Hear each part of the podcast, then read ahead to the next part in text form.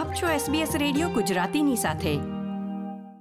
નમસ્કાર, પાંચમી નવેમ્બર બે હજાર એકવીસના મુખ્ય સમાચાર આપ સાંભળી રહ્યા છો વત્સલ પટેલ પાસેથી SBS ગુજરાતી પર.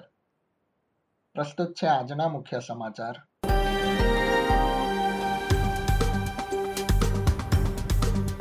વેસ્ટર્ન ઓસ્ટ્રેલિયા રસીનો નેવું ટકા લક્ષ્યાંક હાંસલ કરશે, ત્યારબાદ રાજ્યની સરહદો ખોલવાનો પ્રીમિયર મેકગોવેનનો નિર્ણય. ન્યૂ સાઉથ વેલ્સ તથા વિક્ટોરિયા વચ્ચેની સરહદો ખુલ્લી મૂકવામાં આવી. અને નોર્ધન ટેરેટરીના કેપ્ટનમાં કોવિડ નાઇન્ટીનનો ચેપ નોંધાતા ત્રણ દિવસનું લોકડાઉન.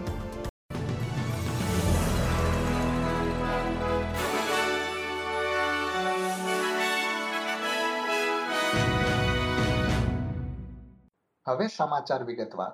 વેસ્ટર્ન ઓસ્ટ્રેલિયા રાજ્યમાં રસીના બંને ડોઝ મેળવી લેનારા લોકોની સંખ્યા નેવું ટકા સુધી પહોંચશે ત્યારે સરહદો ખુલ્લી મુકાશે તેમ પ્રીમિયર માર્ક મેકગોવેને જણાવ્યું છે. રાજ્ય રસીના નેવું ટકા લક્ષ્યાંકને આગામી વર્ષે જાન્યુઆરીના અંત કે ફેબ્રુઆરીના પ્રથમ અઠવાડિયામાં હાંસલ કરે તેવી શક્યતા છે. તેમણે જણાવ્યું હતું કે રાજ્ય જ્યારે એસી ટકા રસીનો લક્ષ્યાંક મેળવી લેશે ત્યારે રાજ્યની સરહદો ખુલ્લી મૂકવા અંગેની ચોક્કસ તારીખ જાહેર કરવામાં આવશે. પ્રીમિયર મેકગોવેને ઉમેર્યું હતું કે રાજ્યના રહેવાસીઓની સુરક્ષા અને સલામતીને ધ્યાનમાં રાખીને આ નિર્ણય લેવામાં આવ્યો છે. ન્યૂ સાઉથ વેલ્સ તથા વિક્ટોરિયા વચ્ચેની સરહદો ખુલ્લી કરી દેવામાં આવી છે. હવે રાજ્યની બંને તરફ રહેતા લોકો એકબીજાની મુલાકાત લઈ શકશે. સિડની તથા મેલબર્ન વચ્ચે હવાઈ મુસાફરી પણ શરૂ કરવામાં આવી રહી છે. ન્યૂ સાઉથ વેલ્સના પ્રીમિયર ડોમિનિક પેરોટે તથા વિક્ટોરિયાના પ્રીમિયર ડેનિયલ એન્ડ્રુસે જોઈન્ટ સ્ટેટમેન્ટ પ્રસ્તુત કરીને આ ફેરફાર વિશે માહિતી આપી હતી. નવા ફેરફાર શુક્રવારથી લાગુ થયા છે. વિક્ટોરિયાએ ન્યૂ સાઉથ વેલ્સના તમામ સ્થાનિક સરકારી વિસ્તારોને ગ્રીન ઝોન જાહેર કર્યા છે. મતલબ કે ન્યૂ સાઉથ વેલ્સના રહેવાસીઓ વિક્ટોરિયા આવશે ત્યારે તેમણે ટેસ્ટ કે ક્વોરન્ટીન થવાની જરૂર રહેશે નહીં. પરંતુ તેમણે પરમિટ મેળવી કોવિડ નાઇન્ટીનનું સંક્રમણ થયું નથી તેની ખાતરી આપવી પડશે. ન્યૂ સાઉથ વેલ્સના પ્રીમિયર ડોમિનિક પેરોટેએ ટુ જીબી રેડિયોને જણાવ્યું હતું કે વેપાર અને પરિવારો માટે આ સકારાત્મક સમાચાર છે. બીજી તરફ, રસી નહીં મેળવનારા વિક્ટોરિયાના લોકોને ન્યૂ સાઉથ વેલ્સમાં પ્રવેશ મળશે નહીં. ન્યૂ સાઉથ વેલ્સમાં સામુદાયિક સંક્રમણથી કોવિડ નાઇન્ટીનના નવા બસો ઓગણપચાસ કેસ નોંધાયા છે તથા ત્રણ લોકોના મૃત્યુ થયા હતા.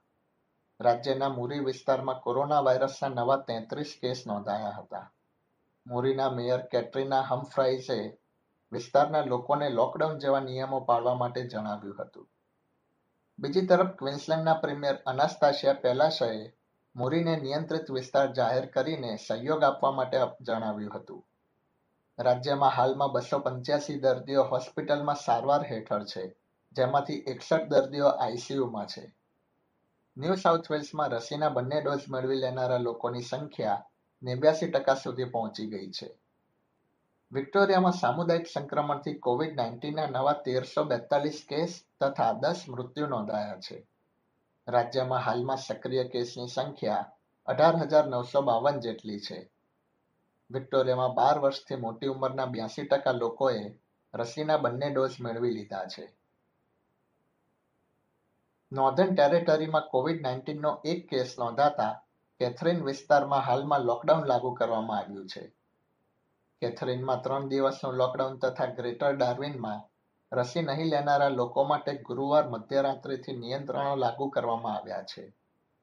રસીના બંને ડોઝ મેળવી લેનારા લોકોને જ આ નિયંત્રણોમાંથી છૂટ આપવામાં આવી રહી છે.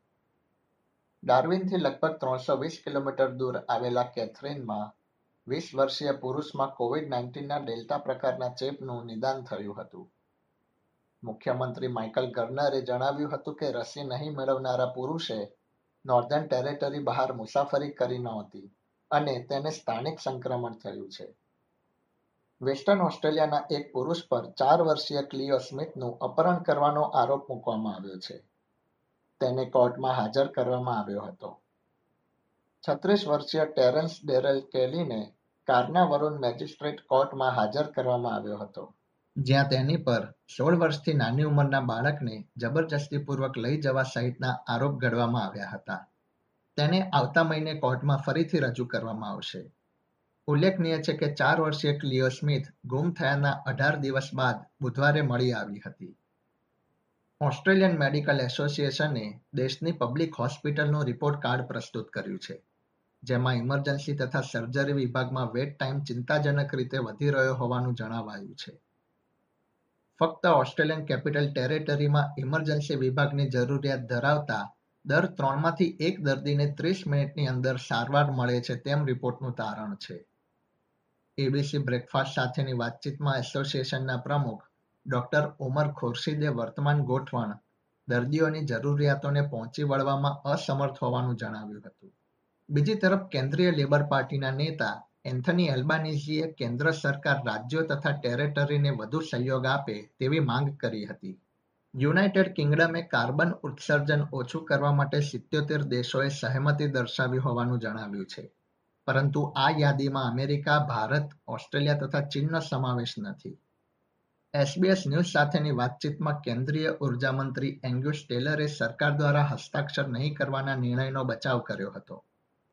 ઇન્ટરનેશનલ એનર્જી એજન્સીએ જણાવ્યું હતું કે સમિટમાં લેવામાં આવેલા નિર્ણયો દ્વારા વૈશ્વિક તાપમાન એક પોઈન્ટ આઠ ડિગ્રી સેલ્સિયસ જેટલું ઓછું થશે.